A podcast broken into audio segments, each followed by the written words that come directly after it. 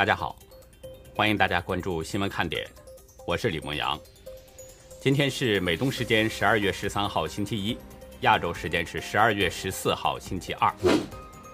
十二号，拉脱维亚总统埃吉尔斯列维特斯、爱沙尼亚总统阿拉尔卡里斯先后表态不出席北京冬奥会。加上第一个表态外交抵制北京冬奥的立陶宛，至此波罗的海三国元首都确定不会出席北京冬奥会。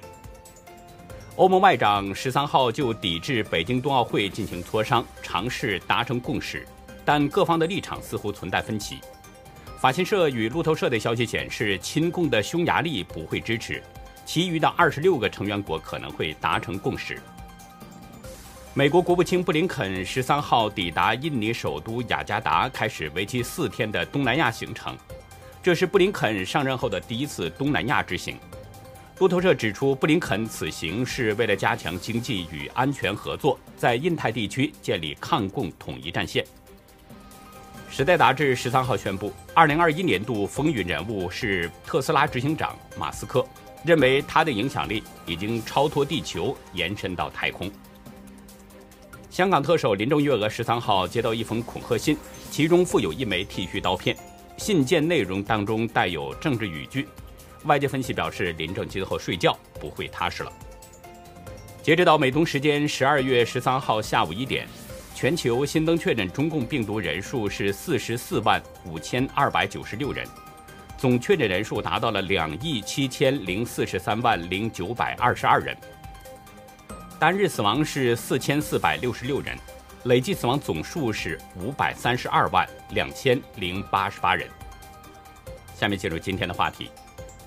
今天，北京当局在南京举行了国家公祭仪式。南京市在上午十点拉响了防空警报，汽车停驶鸣笛，行人就地默哀。央视在直播当中表示，公祭现场大约有三千人，包括一些幸存的老人和遇难者家属代表。从仪式的隆重程度来看，北京当局对公祭应该是很重视的，冠名是中共中央国务院。但是有一点奇怪，这么隆重的纪念仪式，出席仪式的最高官员仅仅是孙春兰。孙春兰是政治局委员、中共副总理，现任的中共高层比他官儿大的还有不少，其中中共政治局的常委就有七人，外加王岐山。在中日关系日渐紧张的这个情况下，特别是北京冬奥会的问题上，日本还没有明确表态是否外交抵制。举行国家公祭很可能会对日本形成外交施压，可能迫使日本当局对北京软化。但是中南海的七大巨头都没有露面这个场合，特别是习近平，不仅没有露面，也没有任何声音，这显得比较怪异。不过更怪异的是。发生在中共顶级喉舌媒体《人民日报》上，在九号的一篇署名文章当中，着力赞扬了邓小平、江泽民和胡锦涛在改革开放期间的成就，其中九次提到邓小平，江湖各提到一次。《人民日报》这篇文章标题是“改革开放是党的一次伟大觉醒”，其中表示中共特色社会主义基本制度的建立奠定了当代中国发展的。根本政治前提和制度基础。这篇文章认为，邓小平在文革结束后的历史关头纠正了错误，创立了邓小平理论，开创了中共特色社会主义。江泽民的三个代表确立了改革目标和基本框架，胡锦涛推进了实践理论制度创新，形成科学发展观。文章还特别表示，继续解放思想，锐意进取。并且还引述邓小平的一段话：“二十年的经验，尤其是文化大革命的教训，告诉我们，不改革不行，不制定新的政治的、经济的、社会的政策不行。”文章洋洋洒洒四千多字，但是从头至尾，却是对习近平一字不提。中共顶级喉舌有意在避席，更让人多了几分猜测。长期关注中国新闻的朋友可能知道，习近平在官媒的报道当中所占的比例越来越重。翻查以往的《人民日报》评论文章，提到改革开放的时候，都会提到习近平。今年五月二十七号的署名评论文章，同样是讲述邓小平、江泽民和胡锦涛三人的改开成就，但是这篇文章就提到了习近平，其中表示说，习近平怎么坚持和发展中共特色社会主义，形成了习近平新时代中共特色社会主义思想。在越来越强调习核心和伟大领袖的现阶段，人们对这种宣传，特别是对习近平的吹捧，已经是见怪不怪了。但是这次很奇怪，《人民日报》署名屈青山的文章发表在理论版，却只吹嘘邓江湖，而无视习近平。自由亚洲今天引述评论表示，《人民日报》的理论版实际比头版还重要，因为它的背后反映的是。中共内部的指导思想，而这篇文章不提习近平，确实有点不寻常。评论指出，这段时间的经济、外交政策以及实践，已经让党内很多原本支持习近平的人也无法忍受了。除了他们自身的利益，还有他们也必须对党内事务有一定的责任。你天天这样折腾，谁也受不了。公开资料显示，屈青山啊。他是中央党史和文献研究院的院长。大家知道，中央党史和文献研究院，这是中共的重要的理论研究阵地。中共有很多的政策理论都是这个党史和文献研究院炮制出来的。而作为中共党史和文献研究院的院长的屈青山，发表这样的文章，吹捧邓江湖，却无视习近平。很容易给人造成一种公开否定习近平的印象，至少也会让外界看到中共内部反对习近平的声音很强，这显得很不寻常。香港时事评论员林和利也觉得奇怪，而且非常罕见。他观察发现，现在中共党内高层不像以往那样的高调热烈支持第三份历史决议了。这跟中共党内政坛的传统是相违背的。联合利认为，文章作者屈青山虽然在文章的开头有引述第三份历史决议，但是全文对习近平只字不提，可能性有两个：一个是可能是只想集中探讨改革开放的历史；另一种可能呢，是借此指出习近平对改革开放没有成就、没有贡献。联合利说，屈青山明显是代表党内的一些，就算不是反习，也是对习近平近几年恢复毛泽东路线与邓小平背道而驰的保守的经济和政治措施表示不满。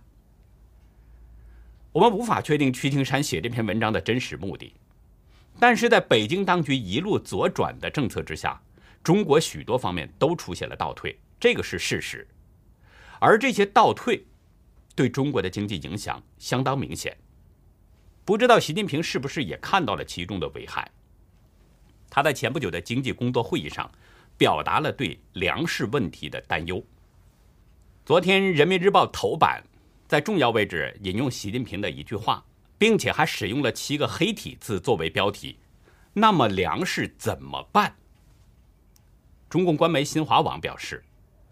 习近平的这句问话是出现在八号召开的中央经济工作会议上。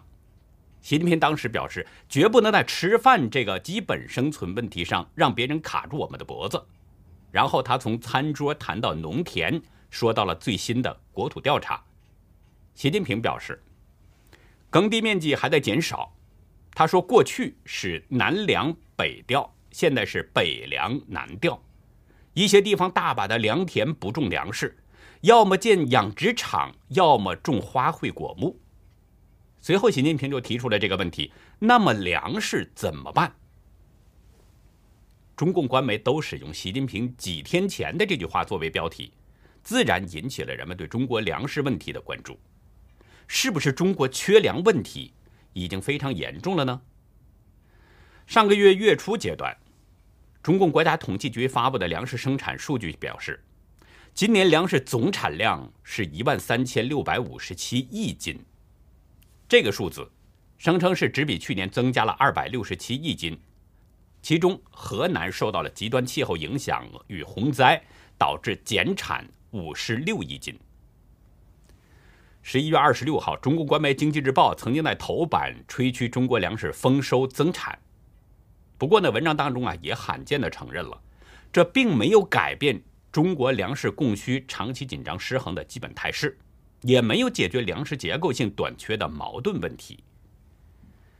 中共官方公布的数字，已经很少有人还会相信了，连中共体制内的高官都在公开批评中共国家统计数据的造假情况。前天，中共政协外事委员会主任、前财政部长楼继伟就在一个视频会议上指出，中共国家统计数据不能反映经济的负面变化。楼继伟曾经长期身处中国的官场，这个大家都清楚，他对中共体制内运行有着深刻的了解。他直言不讳地批评中共官方数据造假，也就是说，他证实了外界对中共数据一直存在的这个怀疑。也就是说，中共的政策啊，是把他认为的好事儿给使劲吹嘘，只要能够粉饰伪光正，那么芝麻也会变成中共的口中的西瓜。他认为不好的事儿呢，就尽量的大事化小，小事化无，西瓜也会变成芝麻。根据中共这个特点，他自称粮食供需长期紧张失衡和粮食结构性短缺，由此我们就可以推断，很可能是中国的粮食问题。已经相当严重了。众所周知，中国是全球最大的粮食进口国。新浪财经指出，中国每年进口的粮食总量超过一亿吨，今年更加明显。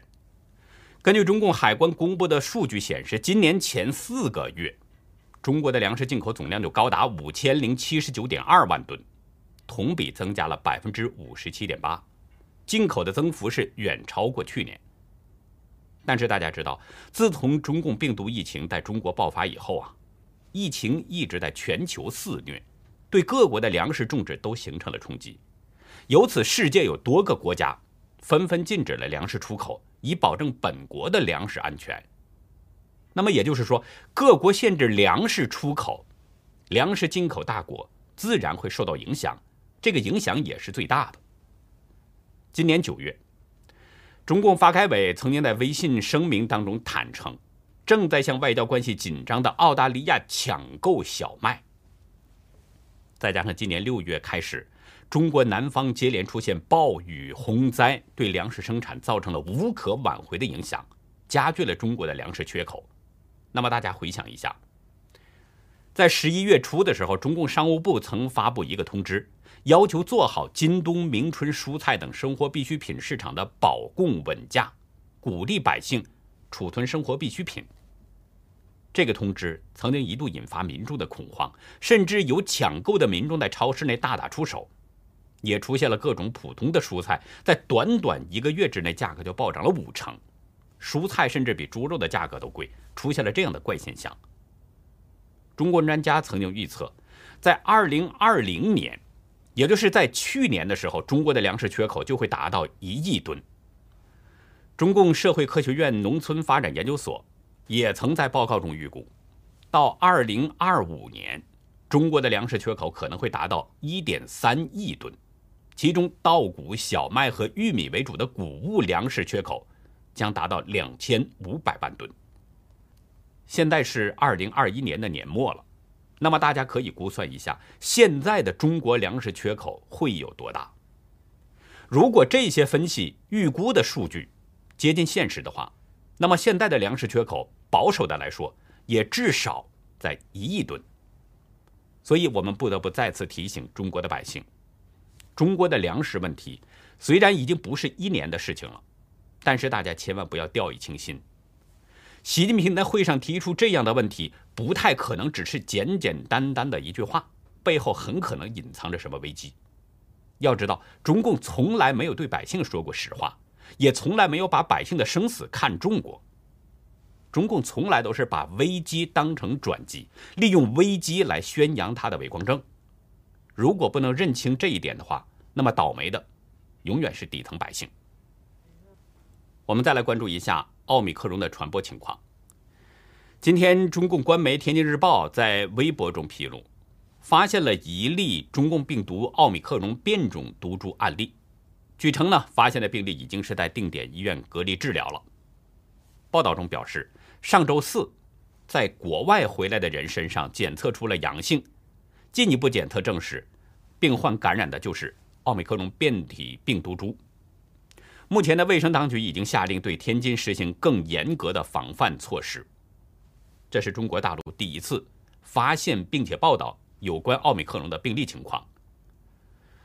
天津和北京是接壤的，在天津发现奥密克戎病例，对正在筹备冬奥会的北京当局来说，这不是一个好消息，因为这种病毒株传播的速度非常快。英国的科学家们追踪了奥密克戎的扩散情况，他们通过奥密克戎在测试当中留下的不寻常痕迹，对这种病毒进行追踪，在十一月下旬。只有百分之零点一的测试结果是出现了奥密克戎的踪迹，但是现在已经超过了百分之五。这种情况表明，每天都有大约两千五百个病例出现，甚至更糟糕的是，奥密克戎的病例可能是大约每三天就会翻一番，几乎呈现的是指数增长。这比从印度传出的德尔塔病毒传播速度要快很多。那么，如果按照三天翻一番的速度来推算，英国科学家们估计，现在每天大约是两千五百个病例，可能到月底就会超过每天十万例。英国卫生大臣贾维德对英国广播公司 BBC 表示，有十人在感染奥密克戎之后已经住院，但是这种病毒以惊人的速度在传播，染疫人数每隔几天就倍增。这是相当令人不安的传播速度。尽管世界卫生组织昨天已经表示说奥密克戎引起的症状不那么严重，但是牛津大学今天公布的一项研究发现，尽管接种了 A Z 疫苗或者是辉瑞疫苗，但是对奥密克戎都没有明显的防疫效果。特别是英国首相约翰逊今天证实，英国至少有一人被奥密克戎夺走了生命。所以呢，需要提醒大家，千万不要低估奥密克戎的危害性，特别是身处大陆的中国朋友们，也不要低估了病毒带来的次生危害。有的朋友可能看到了社交媒体上在流传着华裔女教授徐亚琼的消息，这位只有四十六岁的科技英才，在被中共的长时间强制隔离之后，病情恶化，不幸去世了。徐亚琼是湖北人。